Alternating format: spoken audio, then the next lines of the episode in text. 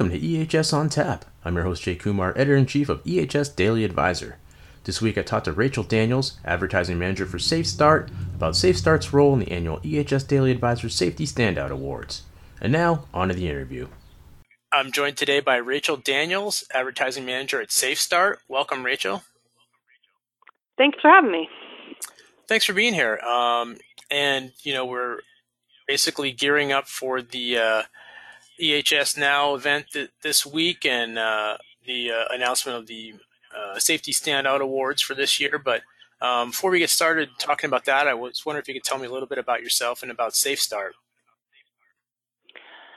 Sure. Um, well, Safe Start has been around for nearly 25 years now. I think it's pretty safe to say that they are one of the pioneers in human factors management space.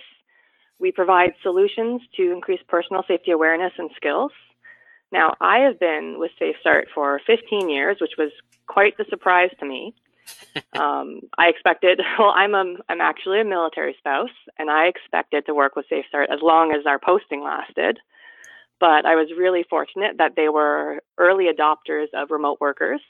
And so I've been able to keep it through three different postings now. Oh, nice. Um, so you know, we're talking about the Safety Standout Awards, and you know, why, why did SafeStart decide to uh, sponsor the Safety Standout Awards? Well, actually, I think we proposed the idea of creating the awards in the first place. So back in 2017, um, and so we've continued to support them as a sponsor ever since. We we looked around at the other awards that were going on. We felt that there was space within the industry for safety awards that acknowledged more specific things like excellent safety committees or and moving beyond compliance. Safety is a never-ending journey that requires a lot of hard work, commitment, and continuous improvement. So we feel it's important to recognize the efforts that go into keeping everyone safe and promote innovative solutions and sharing these successes so others can benefit. Excellent. Um, and what has impressed you the most about you know the awards entries you've seen over the years? It's been I think we this is our fifth, I believe. Um, you know, what have you kind of seen that I guess maybe surprised you or impressed you? I can't believe it's been that many years already. Um, most entries we've seen seem to have a lot of organizational commitment to safety, where it isn't just a robust safety program, but rather safety is ingrained in their culture people generally care and take time each day to think about and improve safety in many unique or different ways. It seems that um, from what we've seen, success can be achieved in lots of ways as long as everyone's engaged and working toward a common goal. And, and what do you sort of, uh, you know, what kind of stands out for you when you're when you're evaluating entries, um, you know, for the standout awards? Um, well, we evaluate submissions for the Moving Beyond Compliance Award specifically. The first thing we look for are references to human factors being acknowledged and addressed by the applicant, because we know from our own client success how critically important managing human factors is. Um, for example, Dynamic Energy Services, they were a winner a few years back. Um, they had human factor element built into their homegrown dynamic diamond process they talked about specifically looking at anticipating error and what they referred to as unfavorable factors, like risk tolerance, fatigue, distractions, that would increase the risk of an error during the task. And so something like that would be a great example of the human factors uh, we're looking for in the applications.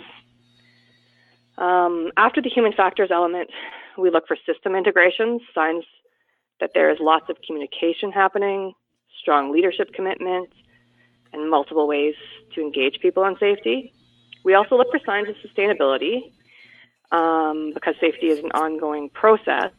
So we keep an eye out for systems approaches and skills development that will carry safety success forward for years.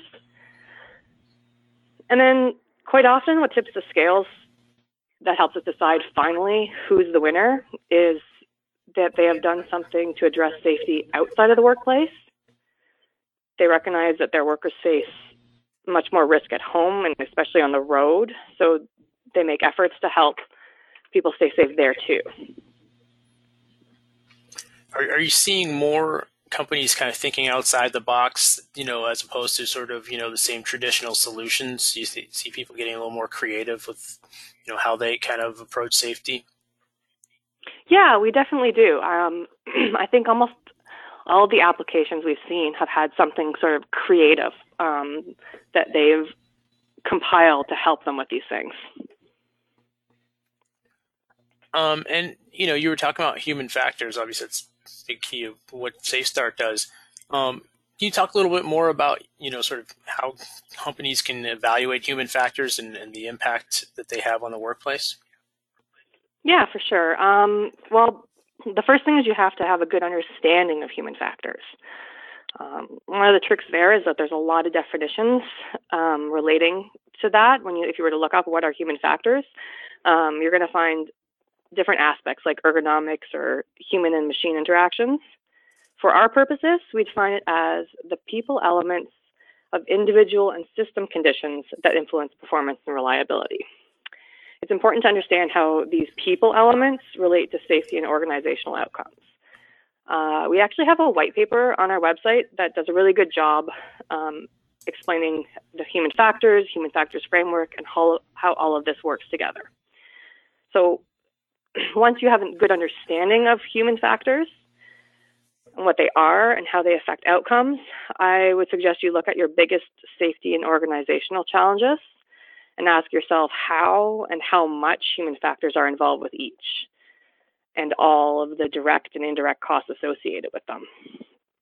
Um, which you'll see that's probably a major task uh, because it's, because it's involved in so many things. Uh, human factors are, but it's fortunate if you can address human factors in safety, you'll typically be addressing human factors in all other areas as well.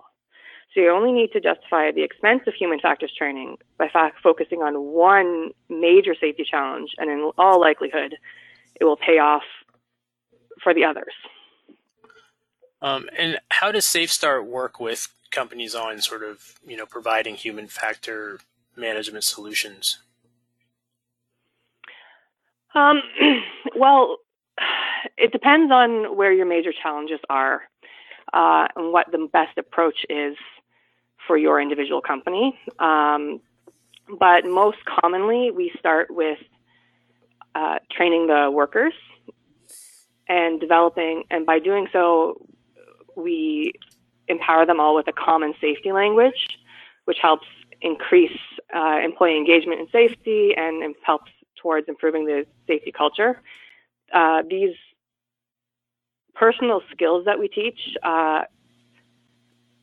they're so universally applicable. Like, it doesn't matter what your job is or what risks you face. The, the, the training we provide is like a light bulb that helps you understand how human factors are affecting your risk in any task.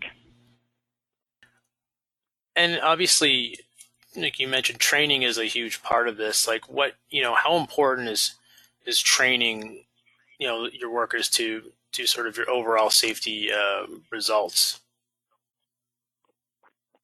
Well, I'd have to say it's incredibly important. Mm. You can't say you're doing everything you can to keep people safe if you're not running safety training. Um, in the last few decades, there have been so many new developments in safety that have changed what we know about risk perception, human factors, and even how people learn about safety that we now have a much clearer picture of just how essential safety training is to keeping people safe. After all, the core goal of any safety program is to maximize the number of safer actions that workers take. All of the administrative and engineering solutions you see in the workplace are ways of reducing the range of risky actions that workers can take it's like it's harder to fall off an aerial lift if there are guardrails, for example. Mm-hmm. So there are lots of ways to keep a lid on risky actions, but that's only half of the solution. What training provides is is the only way to actually improve the number of safer actions people take. You can train workers on how to work properly on that aerial lift, and then you can keep training them. And that's, I think, the more the important part there. Keep training them until they've developed safe habits. And All of these things are just about arming workers with the skills and knowledge and habits they need to not just avoid bad outcomes, but to actively seek out safe outcomes. And that's really only possible with training. And is it kind of like a continuous training as opposed to, you know, at regular intervals? I, I think like traditionally it was always kind of like you train people on at hire and then, you know, every so often to make sure that they're remembering what you trained them on. But is a continuous readiness kind of uh, more of a, you know, better path to, to safety than sort of the old methods?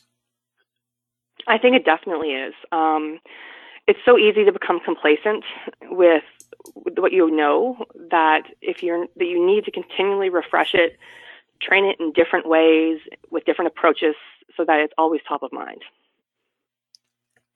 Um, and how can uh, how can leadership uh, sort of help with sort of getting you know getting this uh, message across to workers and kind of you know, per, you know, and what kinds of things do you do you do when you work with leaders uh, on the you know on human factors?